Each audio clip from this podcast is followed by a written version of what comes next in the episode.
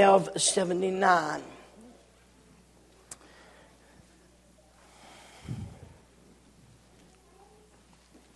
Page 1279. 2 Timothy chapter 1 and verse number 5. If you find your place, say amen. amen.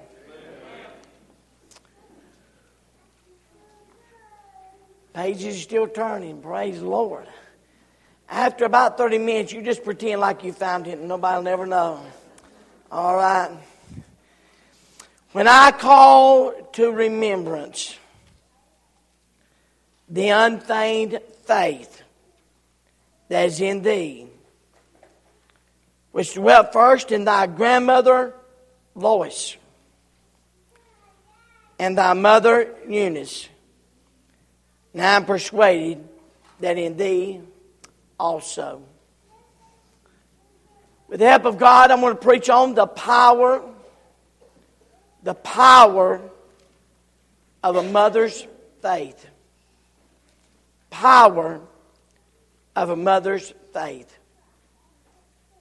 Let's go to the throne of grace. Matthew, how about you praying?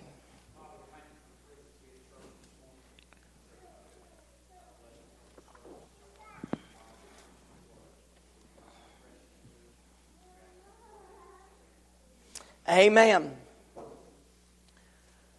When I mention the fact to you, your mother, what do you think about? What comes to mind? There's one thing we all have is memory. And if you're here today, there's a commonality amongst us all, and that is the fact you had a mother. I know you think some of those children were hatched, but they weren't. They were born. Somebody, everybody has a mother. When you think of your mother, what do you think? If you are a mother, what do you desire your children to remember about you?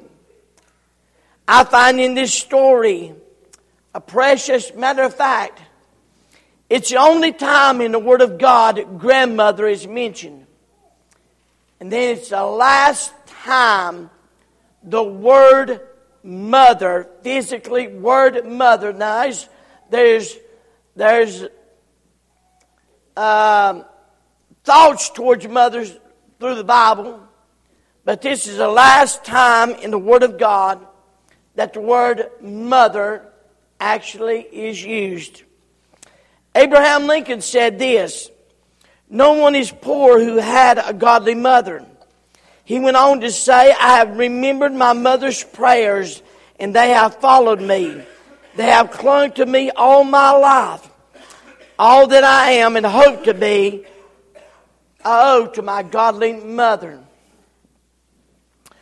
Once the New York Times asked the help of a group of ladies to decide on the 12 greatest women in the United States. After due consideration, the 12 greatest women in the United States are women who have never been heard of outside of their own home. It's an unnoticed, unnoticed arena, one without lights, cameras, or even an audience. No one claps in appreciation or writes rave reviews in the paper.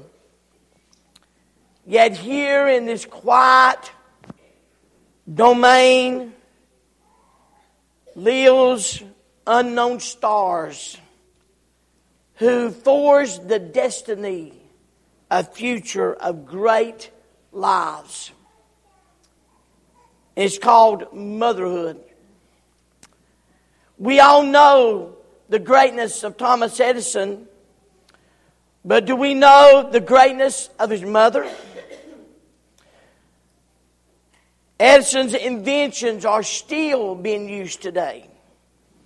But when Edison was a child, his teacher thought he was retarded, unable to learn, but his mother knew better.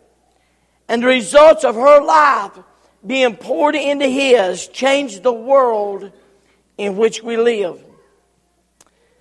Today we come and we honor the woman whose accomplishments, women whose accomplishments are often not, not go unknown outside the home, yet whose influence lives in many, many lives.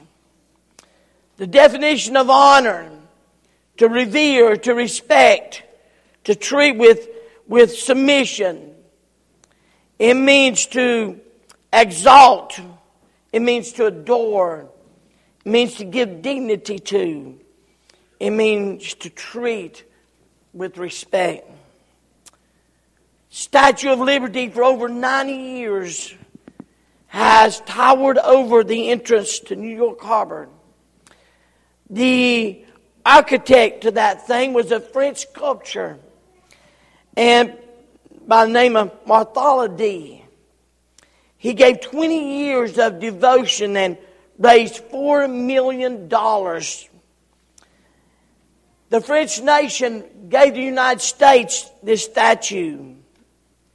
But while he was sculpturing this thing and building this thing and making this thing, he looked far and wide for the model of the perfect woman that he would sculpture it after.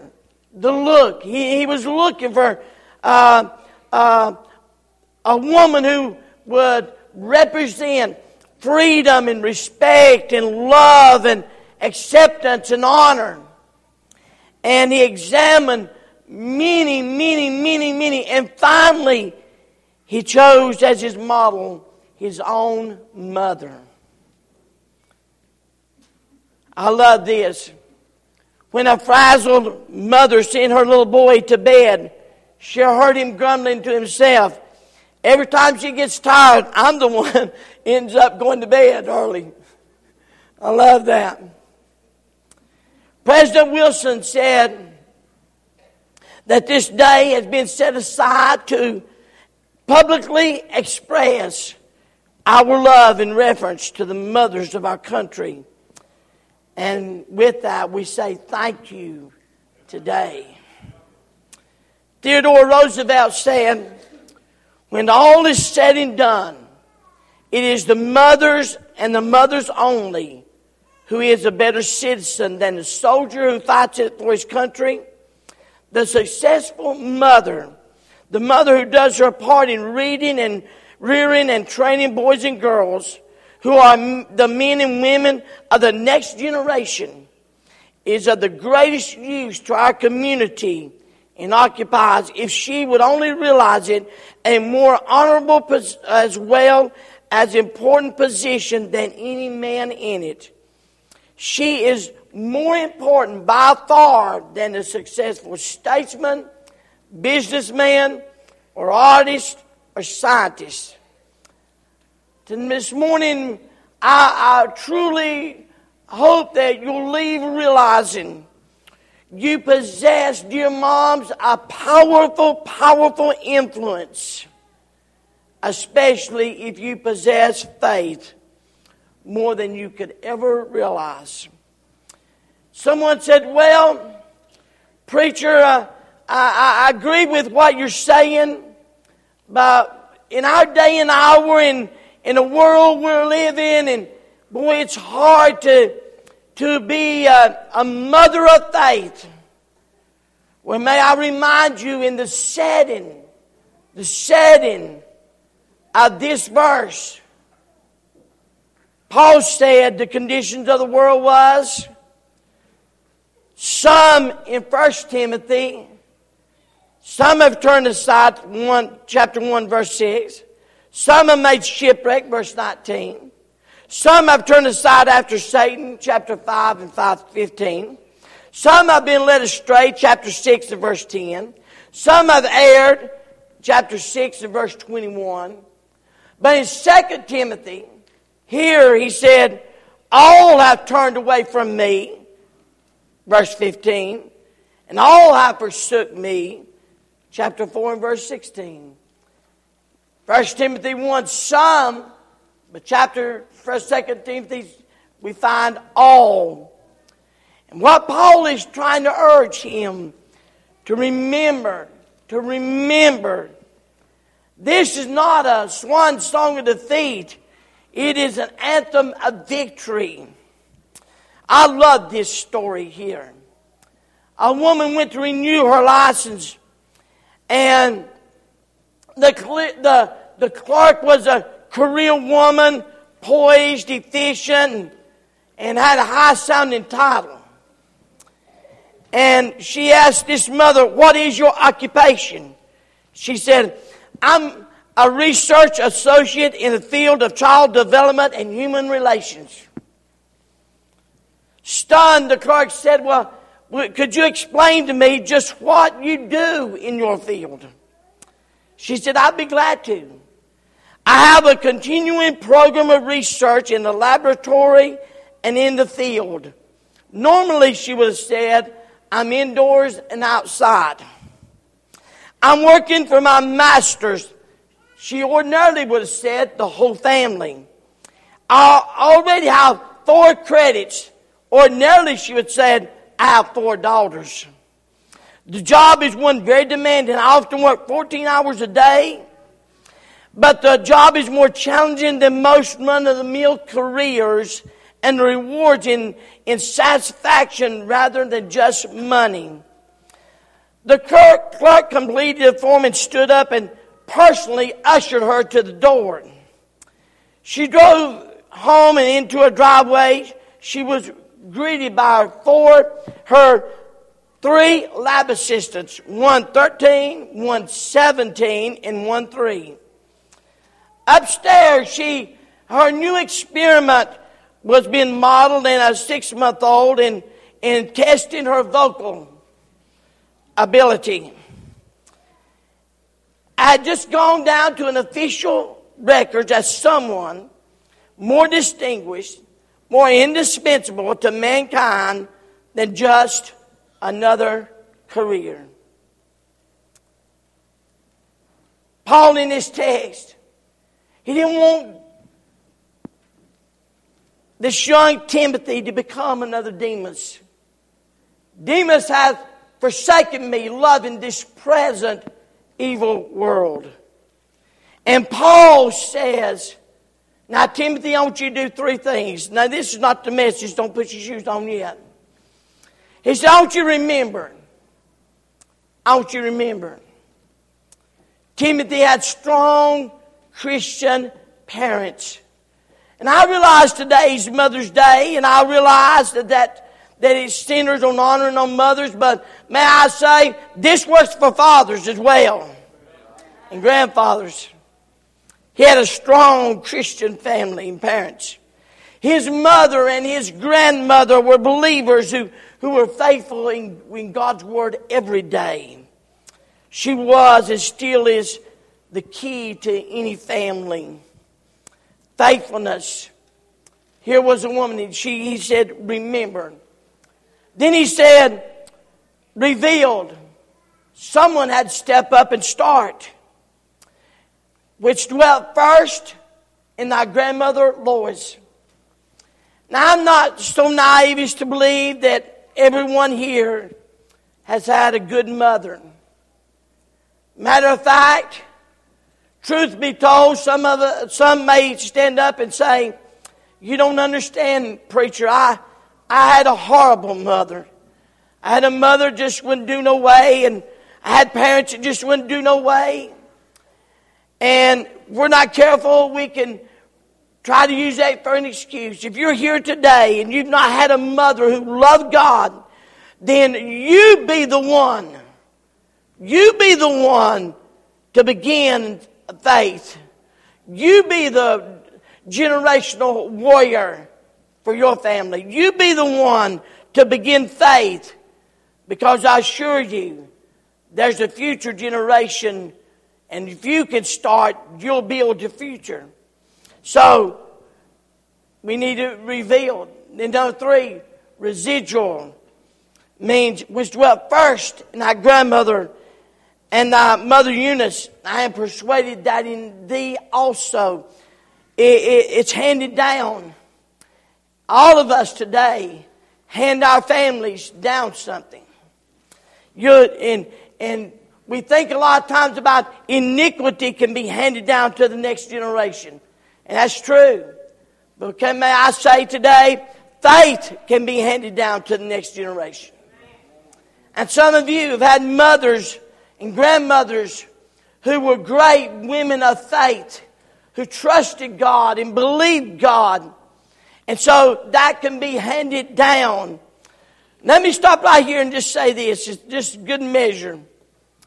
If you've had a great, uh, a great grandmother of faith and a great mother of faith, you have a responsibility that's been handed down to you to carry that on. You have responsibility to, to continue to live for God as they live for God. Uh, let me put it to you this way. My, my mom and dad's gone. They've been in heaven a few years now. And what they handed down to me, I have an obligation. They only die if I, if I cease to, to live out what they preached to me, what they taught me, what they prayed for me. And if I, they only die if I cease to, to carry on and do that thing. We have a responsibility to carry on if we've been privileged to have a godly father and a godly mother. If you've not been privileged, you be the one to step up and say, For me and my house, we will serve the Lord. You be the first one to step up and say, I'm going to be a generational warrior. I know what grandma did. I know what grandpa did. I know what mama did. I know what daddy did. But as for me and my house, we're just going to serve the Lord. I'm not going down that road. I'm not going down that path. And you be the one to begin and to start and, and, and to teach that and, and to live that out in front of those youngins. Because they will be the next generation when you're gone to take that place.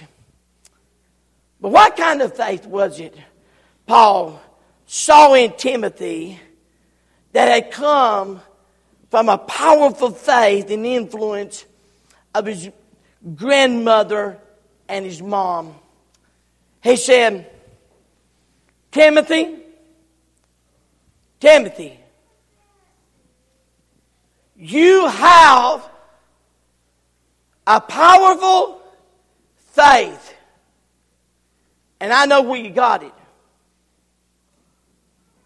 And you got it from your grandmother and grandma all give it to her daughter. And her daughter happens to be your mom. And I'm persuaded that's in you also. What kind of faith is that? What kind of faith is that? Boy, it's a powerful faith. So let me encourage you for the next few minutes. Listen intently because it's a powerful faith. Number one, it's a faith that raised him to trust God. It's a faith that raised him to trust God. Oh my. The greatest thing you can do for your children is for you to know Jesus Christ. And when the time comes and the Holy Ghost of God begins to work in that little boy or little girl's life, you to lead them to know Jesus as you know Jesus. Suzanne Wesley had 17 children. Oh, a preacher, I, I, I just tell you, I don't have time. Suzanne Wesley had 17 children. Could you imagine? Man, I tell you. And they didn't have pampers. Are you listening? They now, now babies ain't changed when she lived to now, and they did have pampers. Seventeen children. Let that soak in. She spent one hour every day praying for her 17 children. In addition, she took each child aside for a full hour each week to discuss spiritual matters. No wonder two of her sons, Charles and John Wesley, were used to, to affect England and America in revival. Here was a few rules she followed as she trained her children. You ought to hear this. Matter of fact, you ought to get the notes. They're really good. First, subdue self will in a child and thus work together with God to save his soul. Number two, teach them to pray as soon as they can speak. Three, give them nothing they cry for and only what is good for them if they ask for it politely. Amen! That's good. Feel a preach coming on right there. Give them nothing they cry for. We're destroying our children. They can manipulate and raise the devil, and you reward that behavior. You're raising a monster. That's good preaching. To prevent lying, while like this, punish no thought which is freely confessed, but never allow a rebellious, sinful act to go unnoticed. That's good for adults. Number five, commend and reward good behavior. When's the last time you told your child, What's a good job? Pay attention. Pay attention. I'm preaching. Strictly observe all promises you made to your child. I didn't have to do that. I love my child, but if I told Connie something, she made sure we done it.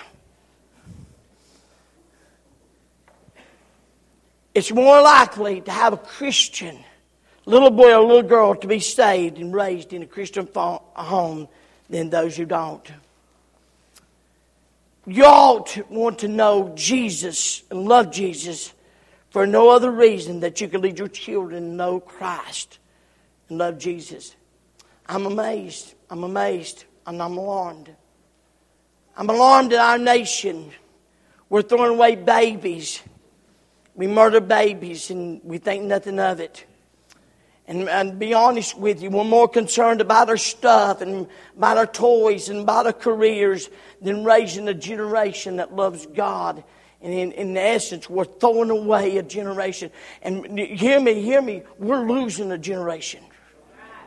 And we're losing it fast. When it comes to spiritual things, and especially when they're asking if they can be saved, don't ever turn them no, tell them no. Don't ever push them away. There's a little boy come to me last week, and he's wanting to be saved, and I, I spent time and take time, and I said, don't never tell him no. Tell him to talk about it. Let him talk about it. Let, let him talk about it. Jesus said, said, and they were about to him little children that he should put his hands on them and pray, and the disciples rebuked them. And Jesus said, Suffer little children and forbid them not for to come unto me, for such is the kingdom of God. I will never want to push children away. What we've got to learn, we've got to learn to talk to them about spiritual matters and, and help them to realize. And, and a good place to start is you understand sin. And if they don't understand sin, they can't understand salvation and forgiveness. But let them talk it because there's going to come a time, there's going to come a place when, when they come to the age of accountability, when they understand sin and they understand salvation and they'll, they'll be ready and they'll come to you and they want to be saved and, and, and what a glorious day to, for them to be saved. You realize this church, we take nothing to heaven with us but our children. All the things that we're killing ourselves to get, will not take any of it to heaven except our children. Faith that raised her children to trust God. Oh, let me say, there is nothing, there is nothing you can do greater than to teach your children to trust God. To trust God. Number two, a faith that was real at home.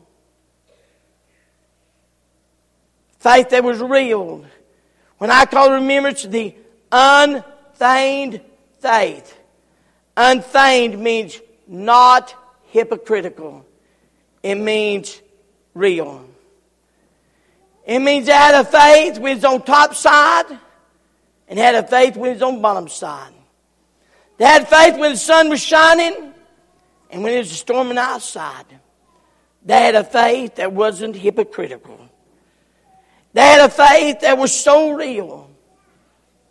Not only, they went a faith that they, they, they didn't wash signs around. Grandma didn't wash it. I'm Grandma uh, uh, Lois or Eunice and whatever their name is. Find out which one it is. Grandma Lois. Eh, I didn't wash signs. I'm Grandma Lois and I have faith. Big old sign. No, they didn't do that. See, when you have faith at home, the people that matter know it. They know it. And when you don't have faith at home, the people that matter know it. They know it. When we, they say, Mama Eunice didn't put a sign on saying, I'm Mama Eunice and I got faith. No, they didn't have to do that. Timothy watched their lives. Hey, by the way, he watched the life of his father. His father was a Greek. But I'm persuaded he'd probably become a believer. So we were watching. They watched him. They remembered the real faith that they had. May I say, faith that was raised him to trust God. A faith that was real at home. Oh, my, my, my how we need to be real. Then, last of all, is a faith that was rooted in the heart. A faith that was rooted in their hearts. By this time, they've done had the funeral for Grandma Lois. They had a great service. They praised God and shouted. But Grandma Lois is dead. By this time, Mother Eunice has probably passed on the scene too. They had a nice funeral. Yes, she's not there. Paul said, but they rooted something in your heart. Is a faith that was rooted in the heart. And what's in your heart is going to be lived down. And they rooted him. I, I love this. A burst of thunder sent a three year old into the parent's bedroom. Mommy, I'm scared. The mother half awake said, Go back to your bed. God will be with you. The small figure stood in the unlit doorway for a moment and said, Mommy, I'll sleep with Daddy. You go in, I'll sleep with God. That's about like we are. Bible says, Heaven and earth shall pass away, but my word shall not pass away. Bible says, and thou shalt teach them diligently unto thy children, shall talk uh, with them when thou sittest in thy house, and when thou walkest by the way, and when thou liest down, when thou risest. But we celebrate Mother's Day and moms. Do you understand the great influence you have for good or a great influence you have for bad? You have a powerful influence and that influence was rooted in her heart. I wonder today, many of you, as, as we do, our mothers are not here. So, what did they root into your heart? what did it place in your heart? Are you a new mother? Just starting, you're brand new mother. What are you hoping to place in the heart? See, this powerful faith is powerful. It's powerful.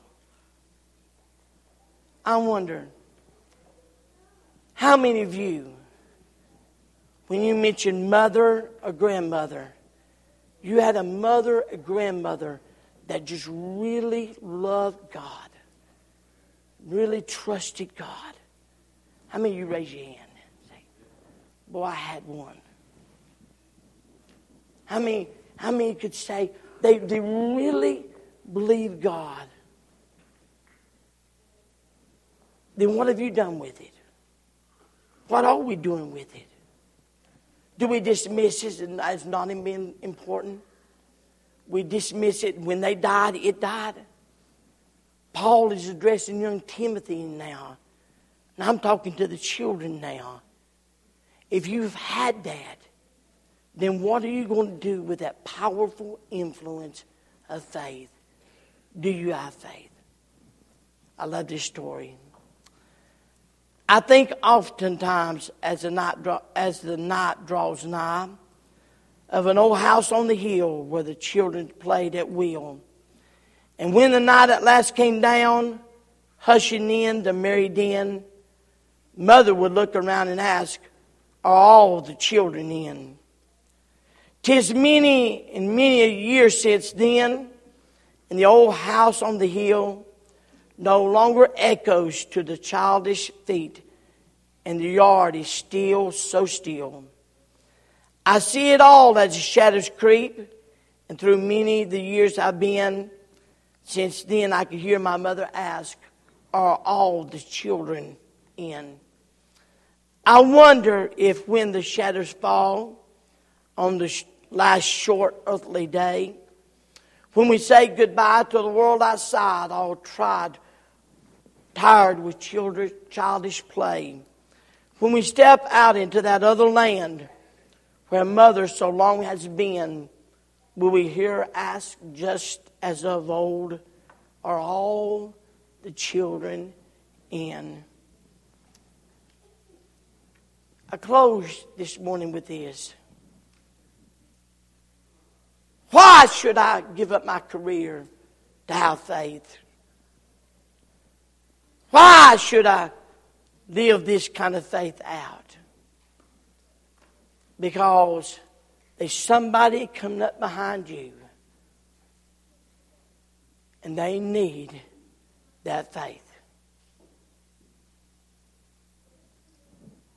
That goes for fathers and mothers.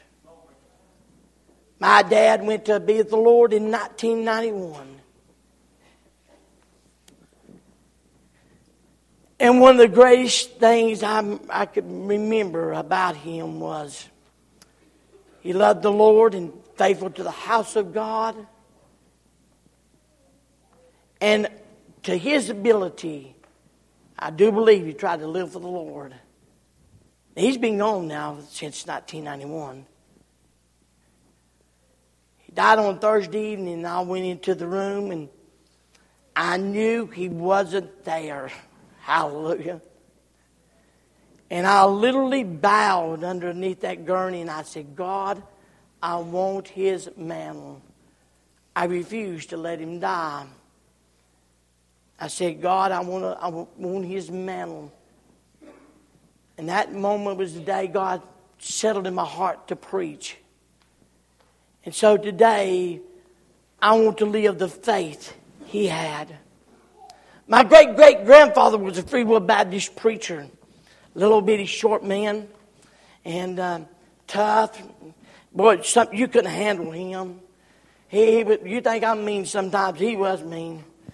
He really was mean. I, I never forget, Grandpa bought Grandma a little bitty, bitty 12 inch, and my grandfather was tall. He was over six foot, but Grandpa was real, real, short. He walked up to him, right up next to him, and said, What's the hell doing in a house? But may I say this? He was real in what he lived, what he preached. Let me tell you why you'll have that faith. Not only should you have that faith for yourself, you need to have that faith. But then there's somebody. Some of you, many of you are going to be new mothers soon. When do I start? Now. Now. When should I start praying for my children? The moment of conception, you start praying for them. You start purposing, I want to be a mother of faith because it's a powerful, powerful influence. then for you that are, for the godly mothers we have in our church, I want to say thank you. I praise God for you. I believe we have mothers in our church that praise. I do. I think we have mothers in our church praise for me, and I thank you for that. May I say, just keep praying, just keep, just, just keep staying by the stuff. We've had godly mothers in our church. May I say to the young ladies, y'all start looking to them. Y'all step up to them every, ever so often and say, listen, tell me, what do you know? Get close to them, know them, love them, because they have a godly faith this, tonight, this morning. And of course, if you're not saved, you need to be saved. You need to trust the Lord as your Savior. Let's all stand, every head bowed and every eye closed.